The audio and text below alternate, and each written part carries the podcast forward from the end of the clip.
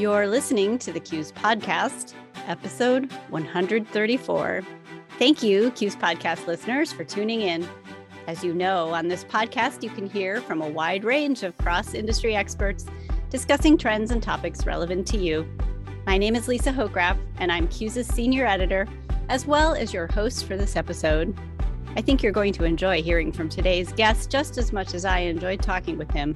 Here at CUES, we first got to know James Hunter well when he was a finalist and then runner up in the CUES Emerge program in 2020. His project focused on how credit unions can help members avoid predatory lending. James earned his CCM, the Certified Credit Union Manager designation, upon completion of the education component of the CUES Emerge program. In 2021 and again this year, James has been a CUES Emerge mastermind helping to guide CUES Emerge participants through the program during both years. James is also the Chief Diversity Officer of 243 million New Orleans Firemen's Federal Credit Union. He comes to that role having served previously as a credit union chief lending officer and a senior vice president of mortgage lending, as well as a board member for Inclusiv. In the show, James not only talks about how the CUES Emerge program helped to propel his career, but also about how his previous experiences helped direct his current work.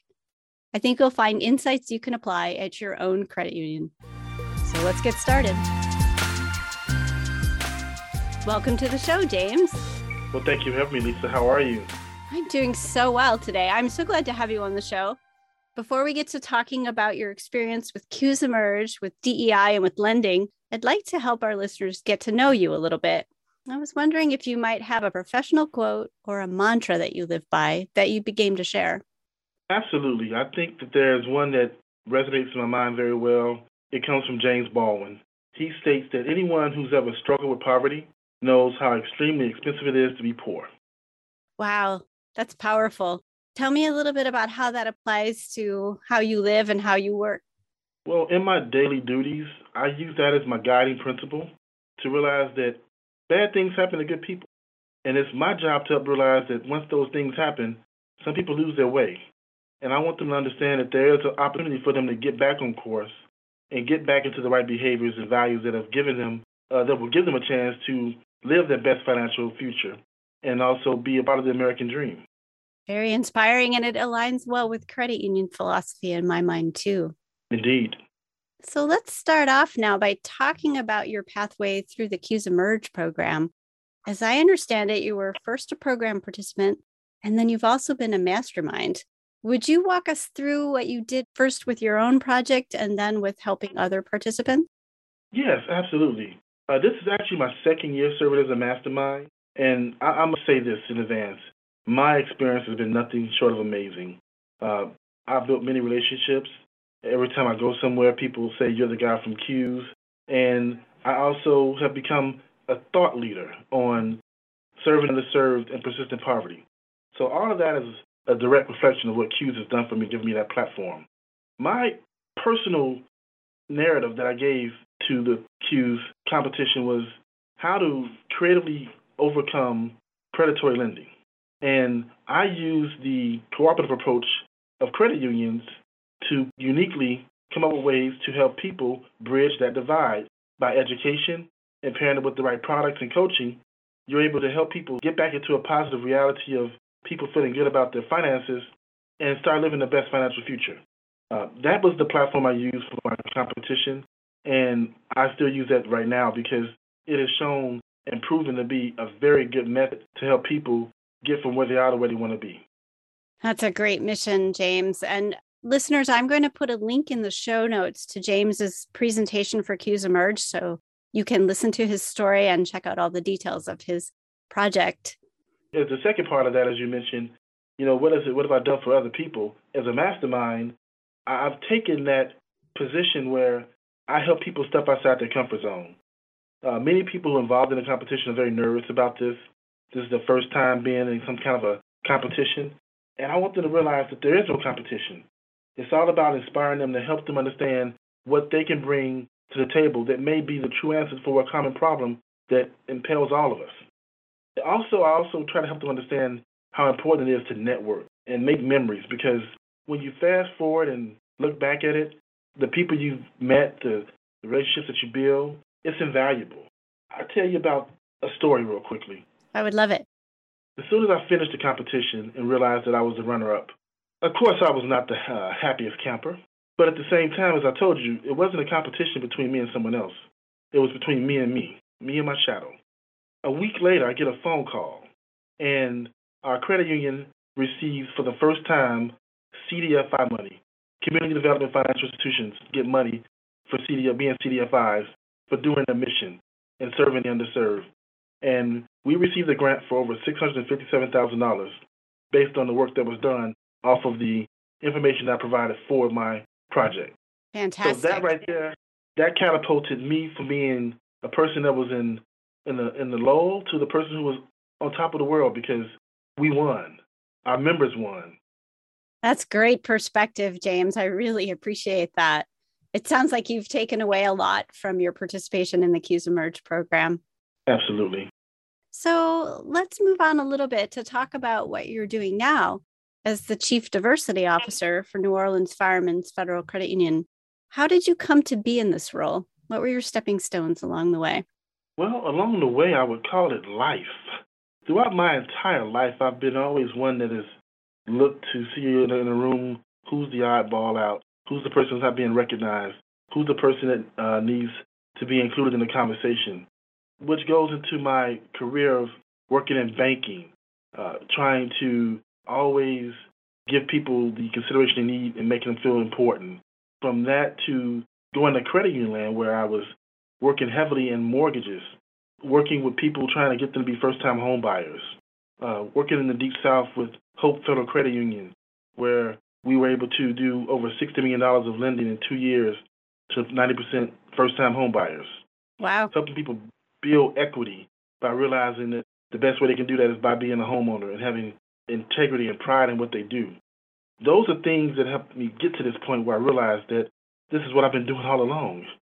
I became the chief lending officer for a credit union, and I was able to help implement strategies, policies, and help get people to realize how we can start walking the walk instead of just talking, which goes back into where I'm at right now, right now with Firemen's Federal Credit Union. This is an opportunity where I get to build a platform with all these different things that I've learned, and I call it my pot of gumbo, my mm. quilt of tricks and, and understood things to bring equity into a credit union that's already doing the work of diversity and inclusion. The one thing you can always look at when you look at DEI is that, yes, people are always looking to be diverse. They're always looking to be inclusive. But the most part that's understood, misunderstood, is the equity part. Having equal access and resources to training, workplace environment, right products and services. These things don't come easily. So I feel it is an obligation to try to make the best environment I can for the people who work here so they can feel good about what they do for the members they serve. Yeah, your position is especially interesting to me uh, because of your experience in lending. So I've been thinking about reflecting on how a lot of chief diversity officers are perhaps a little bit more focused on the internal work of diversity for the organization than maybe on the external work of equity and products or making sure that the credit union is serving the underserved. How does your position pan out? Are you doing work on both sides of that, the HR side sort of and the also the outside products and services side? Talk to me about your goals for the position. It is a hybrid role where I look at the internal and work with our executive team to make sure that everyone from the people who do the uh, cleaning of the building to the people who run the building are diverse and that we represent that in our hiring practices and that we try to look at a better way of doing things. One thing that I'm working on now is making a diversity team for the credit union. So once we have a, a platform of individuals in the credit union who can advocate for different ideas and conversations that need to be had that can help stir the pot and help us advance our education about each other. That's stuff that's going to take place. But it's deeper than that because externally we have members who are struggling. Tell me a little bit about your credit union. I gather the core membership was originally firemen, but who's who are you serving today? And also, how long have you been in the role? And how does that impact what you've been able to do so far and what your next goals are?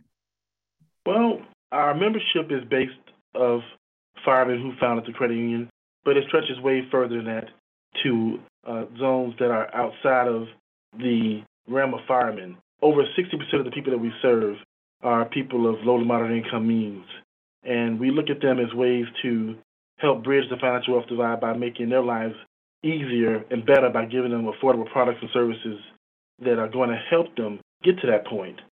I've been in this role right now since December of 2021, but as I mentioned earlier, I've been doing this for the better part of my life. And I actually, ironically, when I was given the second place runner up opportunity to take advantage of the prize from CUES, yeah. I used that to help qualify myself in DEI by getting certified in DEI through Cornell University. Ah, so you took the CUES eCornell course on diversity, equity, and inclusion. I sure did, which That's I think awesome. is an amazing opportunity to give you a good foundation and some great ways to bring about good conversation and change throughout the organization. But as I mentioned, my job is not just that, it's more also making products and services with our executive team to help bring justice and equity to people. Because if you don't have equity, you're not really doing a good job at diversity, diversity and inclusion because there are a lot of people behind the starting gate. And, and we see that every day. I mean, right now, across the nation, inflation is at an all time high. Mm-hmm. The highest since 1982. 69% of Americans have less than $1,000 in their savings account. Yeah. Right now, people are paying $250 more in bills, groceries, and gas. That is important to understand. But mm-hmm. as you mm-hmm. drill down to the level of being in the state of Louisiana and Mississippi, the states we operate within, at the Firemen's Federal Credit Union, we have a situation that's really haunting us. We rank 49 and 50, respectively, according to the news and world reports, for the best states to live in. We suffer when it comes to crime and corrections, education and opportunity, and infrastructure. That right there means that that's a lack of jobs, potential for higher crime, earlier death rates, and just persistent poverty mindsets.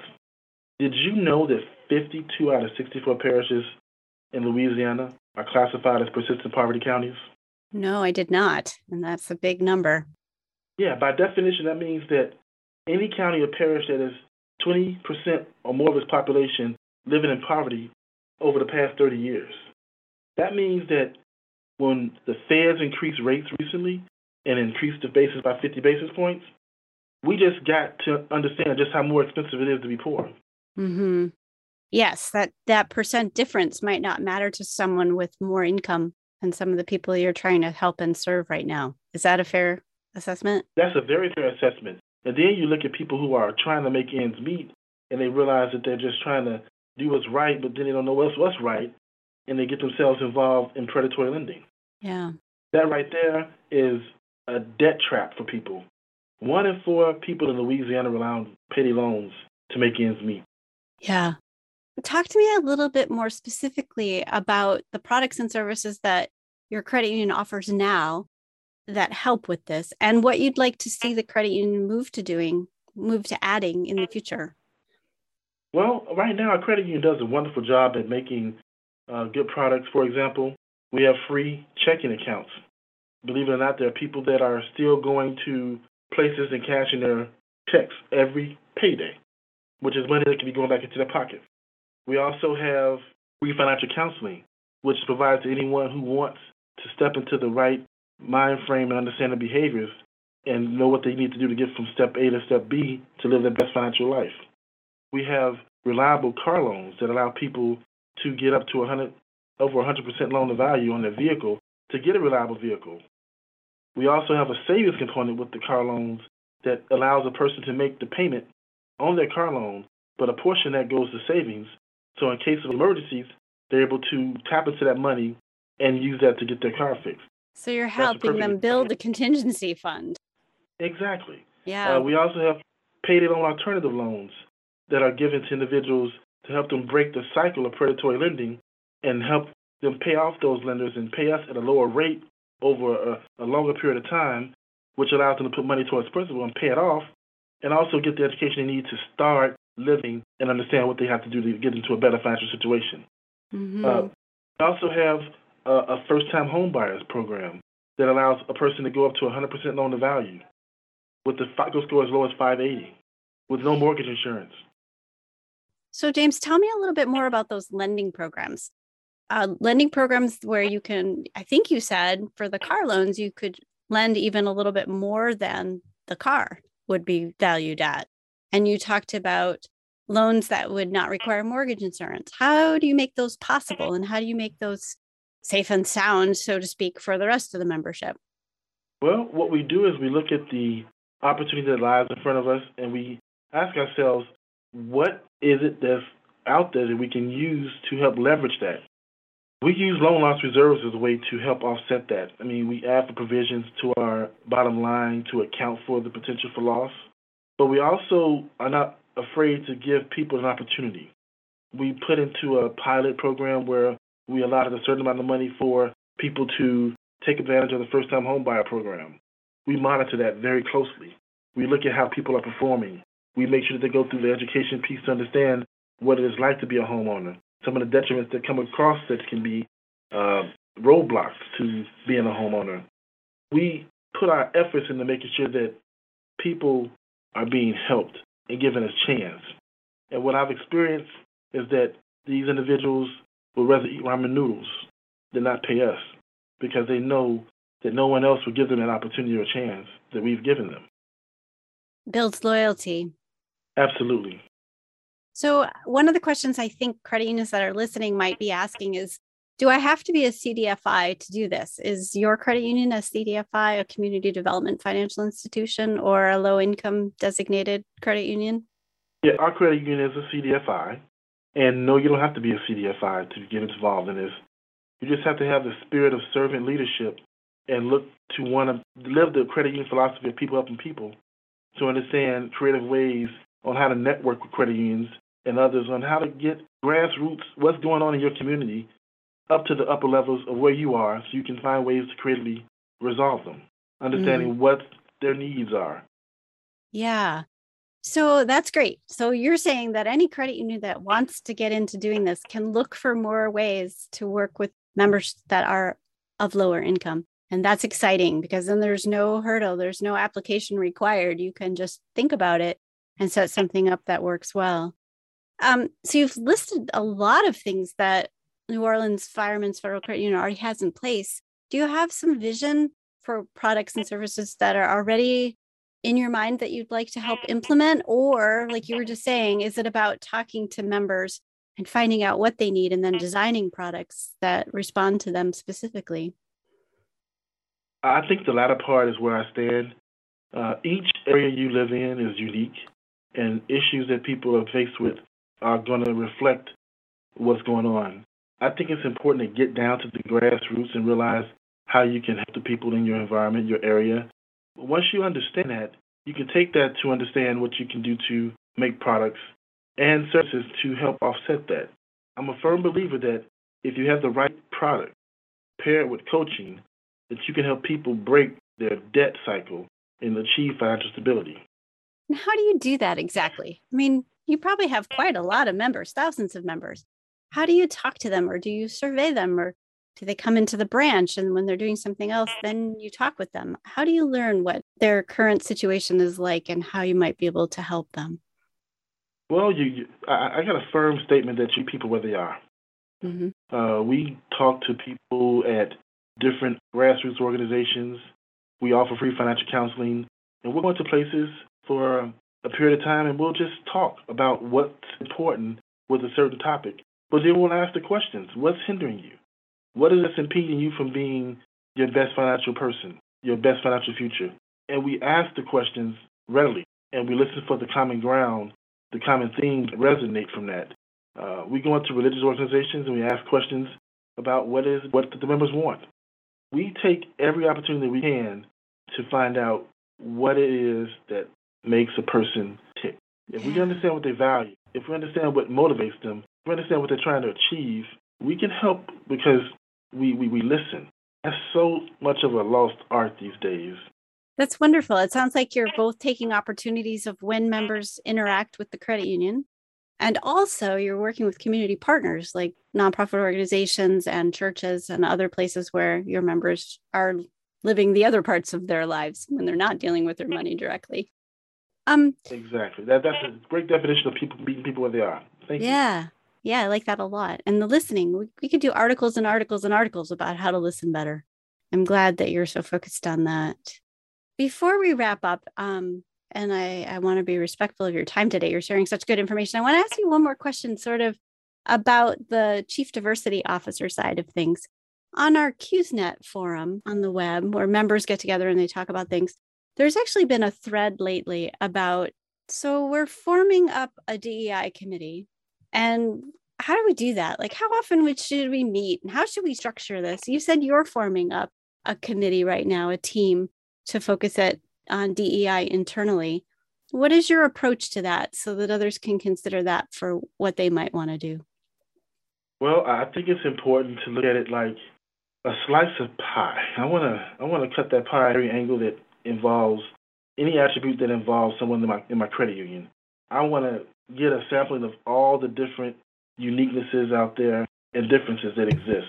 I want to make sure that when it's all said and done, that everyone feels like they're being looked at and considered. Someone gave me a great example of this. It says diversity is being invited to the party, inclusion is being asked to dance. Mm-hmm. I want to make sure that I'm actively looking at inviting people and asking them to dance at this party that we're forming. And if you look at it like that, you can't go wrong because it's all about servanthood, all about making sure you make people feel welcomed, uh, if you do that, people can be the, their most unique, authentic selves. They can realize what they bring together the table, and their sense of belonging becomes that much stronger. Mm-hmm. If you make that climate available and you make sure it's held accountable throughout the organization, that you will find people that will run that group that don't have to be at the top level because they know that they can have brutal conversations and be honest and be respectful in their words in the way they organize meetings and how they grow as people because, you know, some of the best things I've ever learned from people who are doing the job on a day to day basis. And I give them the opportunity to speak freely with respect. You come to find out, wow, I never looked at it from that perspective. I never looked at it from that lens. You know, with DEI, you look at things where it's like the iceberg, where they say 20% is visible and 80% is invisible. I never knew that person had that trait. I never knew that person could do that actual function. You come to realize what people bring to the table. You know, diversity is the one thing that we all share. We need to celebrate it. Well said, James. I love these ideas. And I want to thank you so much for all of this great information. So, as a parting moment, I wonder is there a question that I didn't ask you that you wish I had? And then, of course, what is your answer to that question? I think you alluded to it, and I want to elaborate just a little bit more on it. What can others do to get involved in this process of trying to bring equity to diversity and inclusion? That is the question that I pose.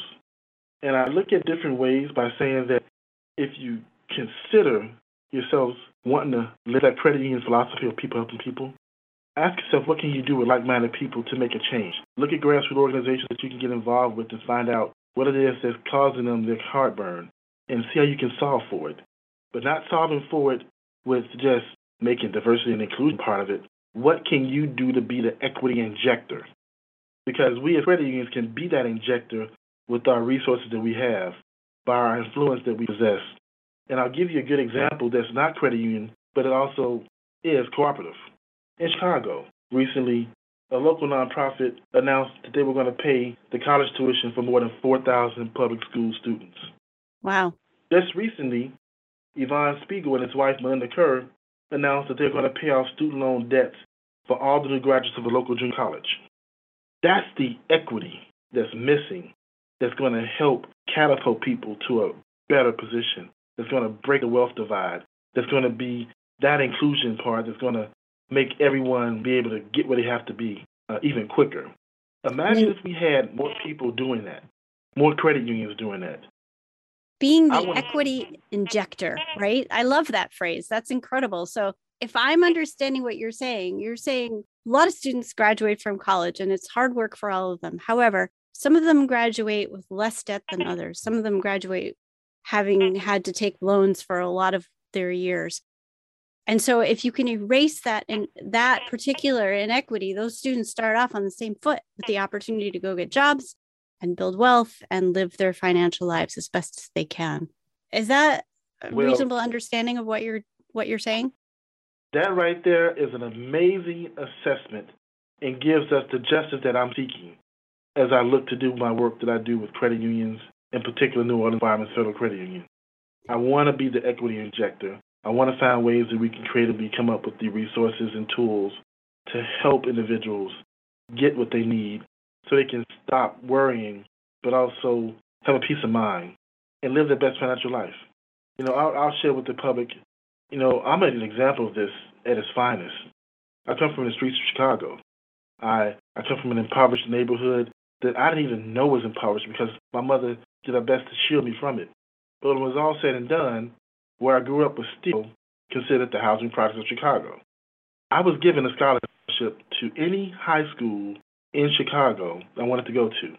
And I chose a school that gave me a chance to increase my opportunities for being successful in my life. And I thank the people who gave me that opportunity every day because they didn't have to do that. They saw me being a person who had potential and the worst thing I think you could ever do in world in this world is waste your potential. And they took a chance and gave me that opportunity. And I feel that it's part of what I do every day to give back, whether it be monetarily, um, whether it be spiritually, whether it be mentally, or just inspiring people to realize we have an obligation to people who want to do better. Imagine if this world was giving a chance to people who needed that. There's enough sugar for everybody to be sweet. You're very inspiring, James. And I hope credit unions out there will be looking at how they can help people realize their potential, be on the pathway to their potential by erasing inequity that they see and that they have influence on. This has been so great. Thank you so much, James, for being on the show. It's my pleasure, Lisa. Thank you. I would like to thank you, our listeners, for taking time out of your busy schedules to listen to today's episode of the CUES podcast. And many thanks to James Hunter for sharing such amazing perspective. A link to James's CUES Emerge presentation, plus show notes and a full transcript of this episode can be found at cumanagement.com slash podcast 134. You can also find more great credit union specific content at cumanagement.com. Find out more about the CUES Emerge program at cuesemerge.com. CUES members have access to invaluable membership benefits to further enhance their development. Visit cues.org/membership to learn more. Thanks again for listening today. CUES is an international credit union association that champions and delivers effective talent development solutions for executives, staff, and boards to drive organizational success.